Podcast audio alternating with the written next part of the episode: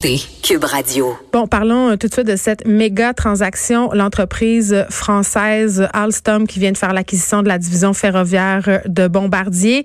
Comment est-ce que une telle transaction peut affecter les travailleurs québécois, dont ceux de la Pocatière? J'en parle tout de suite avec Jacques Létourneau, président de la CSN. Monsieur Létourneau, bonjour. Bonjour. Euh, écoutez, je vais y aller tout de suite. Euh, la question qui, moi, me préoccupait, je pense que c'est la question un peu euh, qui est au bout de toutes les lèvres, c'est à propos des fameux, des régimes de retraite, en fait. Avec cette transaction-là et le déficit actuariel qu'on connaît chez Bombardier, est-ce que les régimes de retraite sont à risque dans cette transaction-là? Ben, normalement, euh, les responsabilités des régimes de retraite de l'ancien employeur sont transférées au nouveau employeur. C'est les règles de base là, des, euh, des régimes de retraite à prestations déterminées. C'est inquiétant quand l'entreprise ferme complètement. Vous comprenez que mm. dans ces cas-là, euh, on peut on peut se retrouver avec des déficits de solvabilité ou des, même des déficits de capitalisation qui vont fragiliser les régimes de retraite. Et dans le cas qui nous intéresse, après ma mort, on n'a pas parlé à Alstom, là. on n'a pas eu de rencontre, euh, on n'a pas eu de rencontre avec l'employeur ou le nouvel employeur. Hmm. Mais normalement, les responsabilités, euh, les responsabilités sont euh, sont maintenues par le nouvel employeur. Mais quand même, Monsieur Letourneau, vous l'avez dit, les caisses de retraite en ce moment ne sont pas toutes capitalisées. Il manque de l'argent, là. C'est quand même risqué dans cette transaction-là. Oui, d'un côté, il y a les principes, mais de l'autre côté, il y a la réalité. Oui, mais c'est une entreprise Bombardier qui était en difficulté de façon générale. On parle de la dimension retraite, là, mais c'est pas le régime de retraite qui fait en sorte qu'il y avait 9 milliards de déficit à Bombardier. Donc, il y, a eu, il y a eu quelques problèmes, disons, de gouvernance. On va rester poli. mais, euh, disons ça de même. Euh, oui, bon, eh ben, c'est parce que c'est sûr que tout le monde est un peu sous le choc. Hein. On a mis tellement d'argent au Québec pour euh, ben maintenir, maintenir Bombardier qu'on aurait tout espéré que ça fonctionne puis ça reste au Québec. Ben, surtout, surtout, M. Letourneau, qui ironiquement, euh, il y a quatre ans, jour pour jour, quand même, euh, le président nous annonçait que tout allait bien, qu'on allait faire du profit, qu'on s'en allait vers une époque de rentabilité. Tu sais, c'est quand même, euh, en tout cas, comme contribuable, j'ai l'impression que j'ai fait rire dans ma face. Ouais, mais je pense que tout le monde a un peu cette impression-là. Mais vous comprendrez que pour nous, la priorité des priorités, une mm. fois que Bombardier est racheté par Alstom, c'est de s'assurer que les emplois vont rester au Québec. Parce que ça, il n'y a jamais de garantie. Avant de parler du régime de retraite comme tel, là, parlons des emplois. Il y a 400 personnes qui travaillent actuellement à l'usine de Bombardier à la Pocatière. Il y en a une soixantaine qui sont euh, chez Alstom euh, du côté de Sorel. Et euh, c'est deux entreprises qui sont orientées vers la terminaison du métro de Montréal qui est prévue pour 2021. Après ça, ça dépend du bon vouloir de, de l'entreprise. Et c'est pour ça que ce matin, nous, on a dit, on a un premier ministre qui défend des emplois de qualité au Québec. On a M. Fitzgibbon qui dit, ça va dépendre du carnet de commandes. Ben, peut-être profiter de l'opportunité qu'on doit euh, euh, renouveler euh, le parc du transport au Québec. On veut, on veut mettre, mettre en place éventuellement le prolongement du REM. il y a des projets de tramway sur la rive sud. Il y en a à Québec, il y en a en Outaouais. Donc là, on va voir un peu comment que le gouvernement du Québec va se comporter dans le dossier. Mais je suis assez optimiste, moi. Je pense que M. Legault euh, va passer de la parole aux actes et il va, euh, il va annoncer un certain nombre de, de, de volontés de la part du gouvernement de développer des infrastructures puis que ça se fasse au Québec par les Québécois et les Québécoises. Juste être sûr euh, de bien comprendre, M. Letourneau, Alstom, qui a déjà une présence à Sorel, est-ce que c'est un avantage ou un inconvénient? Je ne considère pas que c'est un inconvénient parce que mm. l'entreprise d'Alstom, on a 60 salariés qui y travaillent, travaillent spécifiquement sur une, une, je veux pas rentrer dans les affaires trop techniques, là, mais dans une dimension des nouveaux métros, là, ce qu'on appelle les bogués, là, ce, qui, ce qui supporte euh, le, le, train.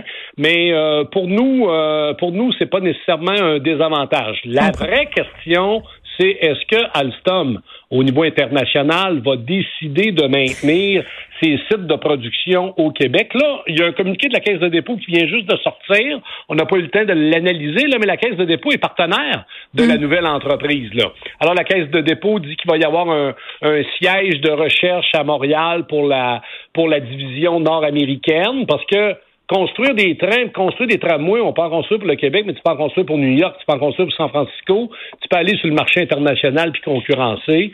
Donc, euh, mais c'est sûr que pour les travailleurs les travailleuses de ces usines-là, il y a des grands points d'interrogation aujourd'hui, ça c'est certain. Ben oui, puis Monsieur Letourneau, vous avez mis le doigt euh, sur le gros bobo, selon moi. Là, une compagnie Inc, ça n'a pas de cœur, hein, ça n'a pas d'empathie, même si la Caisse de dépôt et placement a investi en ce moment. La concurrence mondiale est là. On produit aussi le plus rentable de le faire. Et est-ce qu'on, dans ce sens-là, à, la pocatière, on se trouve défavorisé? C'est ça la question euh, qui vont se poser chez Alstom.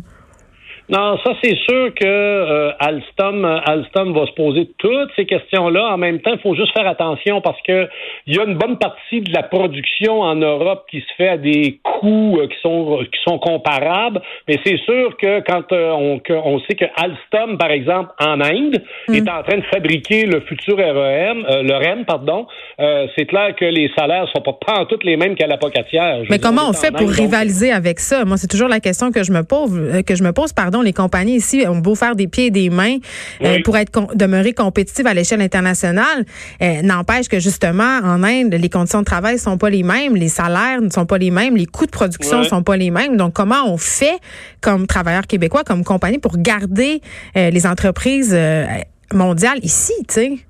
On fait des pieds puis des mains. Je pourrais, on pourrait, on pourrait en parler pendant des heures. Ça fait au moins une quinzaine, une vingtaine d'années qu'au Québec, le secteur manufacturier industriel il est carrément malmené. on a perdu des sièges sociaux, des emplois de qualité au profit en plus souvent d'emplois qui sont beaucoup plus précaires à petit salaire et c'est souvent la concurrence au niveau international. Là, il y a un retour de balancier euh, actuellement où il y a de plus en plus de gouvernements qui constatent que c'est ces mêmes entreprises-là qui ont délocalisé souvent la production. Mm. Alstom va produire au Québec, puis il va produire en France, puis il va produire en Allemagne, puis en Inde.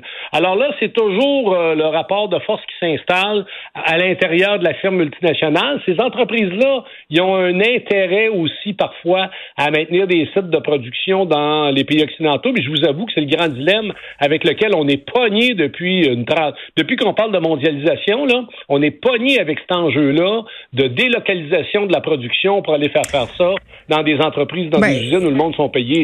Puis est-ce qu'on gagne vraiment en mettant sur pied des mesures euh, facilitantes? Le code Bombardier, c'est un méchant bon exemple. La caisse de dépôt, le gouvernement, on a investi des milliards dans Bombardier pour sauver des jobs. Puis finalement, au bout du compte, on se retrouve avec une compagnie qui liquide peu à peu ses actifs, une vente de feu. Je veux dire, c'est quand même assez ironique, là. Ah, c'est, euh, regardez, c'est plus qu'ironique. C'est, c'est, moi, je trouve ça totalement scandaleux. Je l'avais dit euh, à M. Couillard quand il était premier ministre du Québec.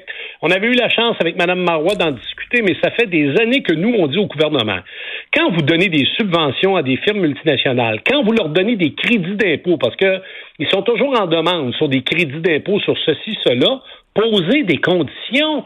Le problème qu'on a eu avec l'usine de la Pocatière, dans le dossier du REM puis de la mm. Caisse de dépôt, c'est qu'on a constaté que l'usine de la Pocatière était pas euh, était pas en mesure de produire ces nouveaux trains parce qu'on n'a pas restructuré l'entreprise, parce qu'on n'a pas équipé, là, on n'a pas modernisé, on n'a pas fait les changements qui auraient dû se faire. Mais les gouvernements, s'ils posent pas de conditions quand ils donnent du fric à des entreprises multinationales, vous pouvez être certaine qu'ils le feront pas d'elles-mêmes.